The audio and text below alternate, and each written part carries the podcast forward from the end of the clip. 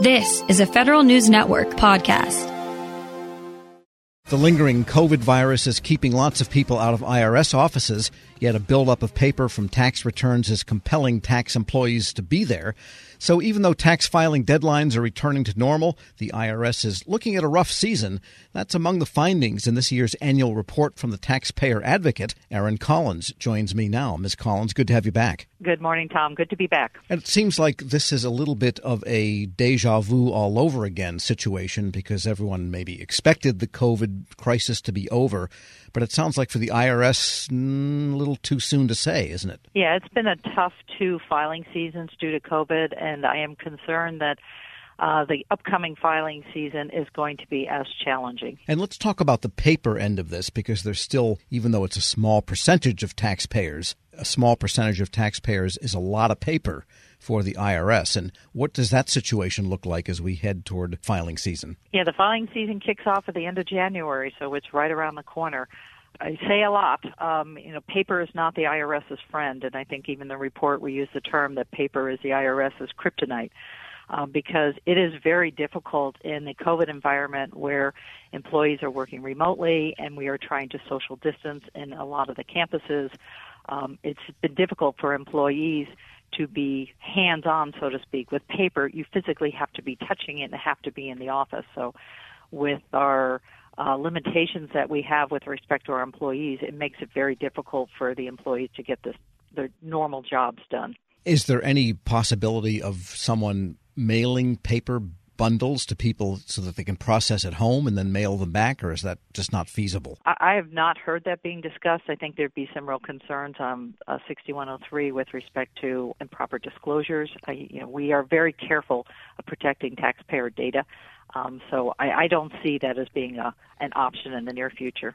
Yeah, I can't see the idea of 10,000 tax returns on somebody's dining room table for the family to take a perusal through, I suppose. It would not be a good idea. And do you have any sense of the IRS processing offices, whether anyone is in there or just a few people, or what does it look like generally? No, they do have it staffed. I would say that if you look across the agency, the individuals that are in the office are those are working the returns. So the campuses, again, you're going to find the most, the highest number of IRS employees. Um, other employees are have more flexibility if they're working with a taxpayer or working remotely. But when you're dealing with the processing of paper, uh, that is something that the campuses are doing, and there's a higher percentage of employees working in the campus.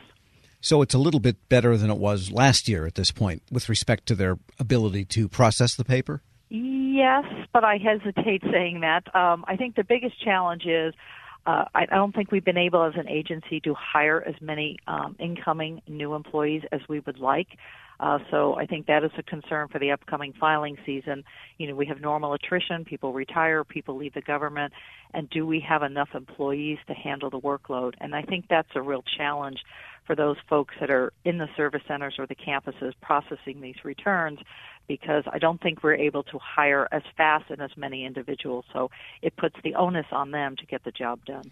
And is that hiring disability a function of the IRS, or are they just participating in an economy where employees seem hard to hire these days generally? I think it's a little bit of everything, and that's one of the things that we address in our annual report that was released on Wednesday. And we do discuss the hiring challenges with respect to IRS employees, and I would think they're very similar across all federal um, agencies, uh, some of the requirements and challenges we have and the time it takes to bring in a new employee. So that is difficult uh, in the hiring piece. Um, but on top of that, as you mentioned, we do have what's going out um, across the country and, and what are challenges that people are facing. I think we're not seeing as many people rushing in um, to apply for jobs, and that's very discouraging. Uh, but I don't think that's just with respect to the IRS. I think it's across the country, both private and government. We're speaking with Erin Collins. She's the IRS taxpayer advocate. And I want to ask you about telephone service. That's been kind of a tough issue for the past several years. And it was cited specifically in the presidential executive order on customer experience, where one of the goals is for IRS to have automated call back so people aren't on hold for indefinite periods.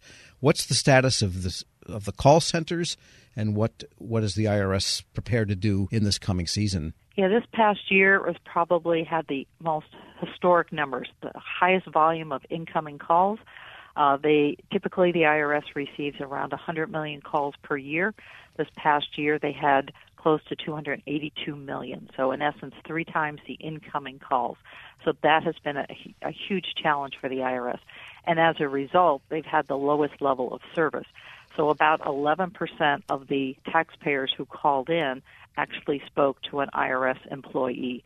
So phones this year was very difficult. Um, there were a lot of reasons that taxpayers were calling in. You had new legislation. Uh, you had delays in refunds, delays in processing. So the phone lines were ringing, and unfortunately, our uh, customer service representatives just were not able. There were not enough hours in the day and not enough customer service uh, folks to actually answer those calls. Well, if you have, say, automated callback, if the volume is triple what it normally is, how can you even have automated callback if there's not enough hours in the day to answer live? And you hit the nail right on the head because that is a challenge. The IRS has started the automatic callback.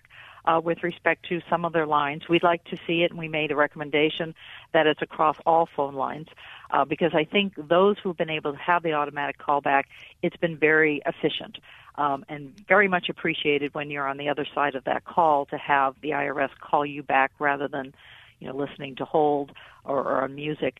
Um, but the challenge is again, it gets back to um, uh, resources. If they don't have enough employees to call back, they stop the callback procedure. So only those who get through that could speak to a customer service representative receive the callback. So as you pointed out, with a high volume, they can't do it across the board.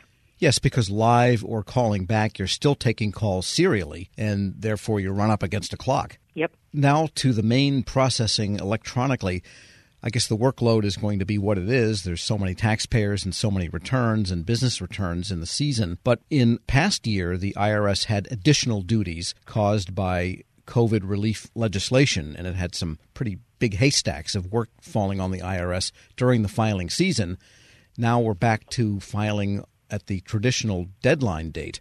What can the IRS expect for workloads coming up now? I think the biggest challenge that the IRS employees will be dealing with, which impacts taxpayers, is the backlog that's coming over from the past year into the current year.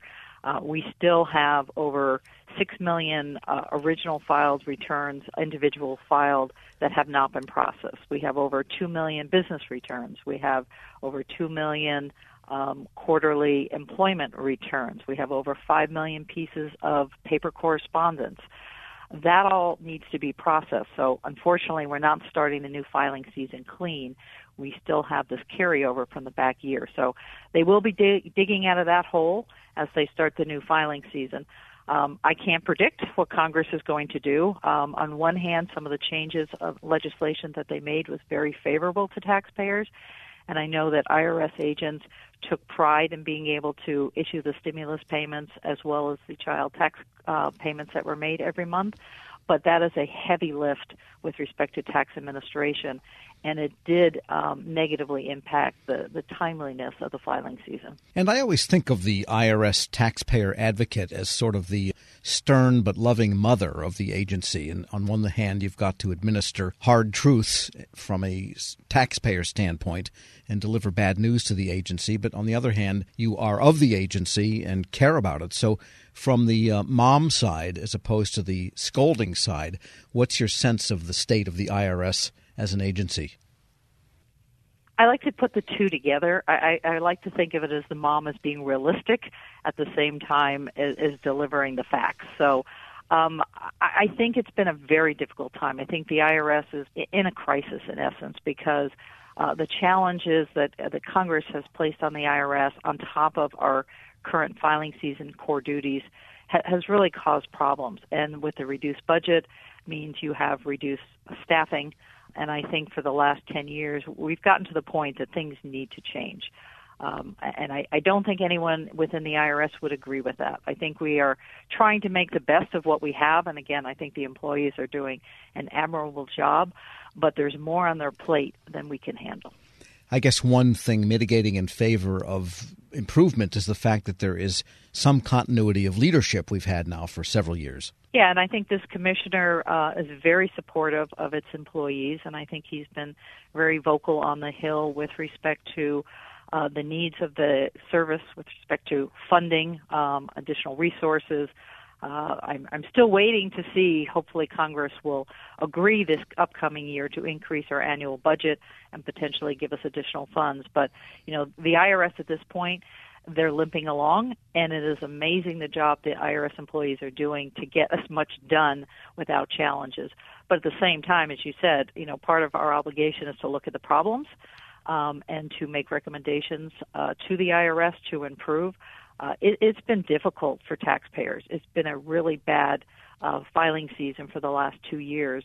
And again, uh, we as IRS employees um, and professionals across the country really need to get the message out as to what taxpayers need to do to make sure that the filing season goes as smoothly as possible. And of course, underlying everything the IRS does is its information technology. They've been struggling to modernize it, and there's a yet another new reset and new plan for modernization. What's the outlook for getting their IT just that much more under control in the year ahead? Yeah, I'm optimistic of some of their plans. I'm a little pessimistic on the time frame. I would like to see some changes more quickly that are favorable to both the employees as well as to taxpayers. And the individual master file system, is that going to still live on to infinity? Uh, they're hoping that they're going to have that updated and changed. I think the goal is that we um, quickly adapt, and quickly is a relative word, um, adapt to what we call the enterprise case management, where all of it, all of our standalone systems will be linked into one system, which will be a huge benefit uh, to IRS and its employees and to taxpayers. Uh, as I said, I, I would like to see it tomorrow. Uh, I don't think it's going to happen that quickly, but uh, they are taking steps each day to move towards that goal. And something went by quickly, but your new report, your annual report, is out just yesterday, correct? Correct. And in the report, we address uh, our perception of the 10 most serious problems impacting taxpayers and we also talk about the uh, 10 most litigated issues. So I encourage folks to they get an opportunity to go on our website and um, have a chance to review it. And we'll link it at our website also. Erin Collins is the National Taxpayer Advocate for the IRS. Thanks so much for joining me. Thanks so much. We'll post this interview along with a link to that report at federalnewsnetwork.com slash Federal Drive. Hear the Federal Drive on your schedule. Subscribe at Apple Podcasts or wherever you get your shows. This episode is brought to you by Zelle. Whenever you're sending money through an app or online, it's important to do it safely. Here are a few helpful tips. First, always make sure you know and trust the person you are sending money to. Second, confirm you have entered their contact details correctly. And finally, if you don't trust the person or your recipient is rushing you to send money right away, think twice before sending money through an app or online. Grab a 30-day free trial of LiveXLive Plus, and you'll get unlimited skips, commercial-free music, and all of the podcasts and live streaming events you can handle. Visit livexlive.com slash podcast one to learn more and start your free trial.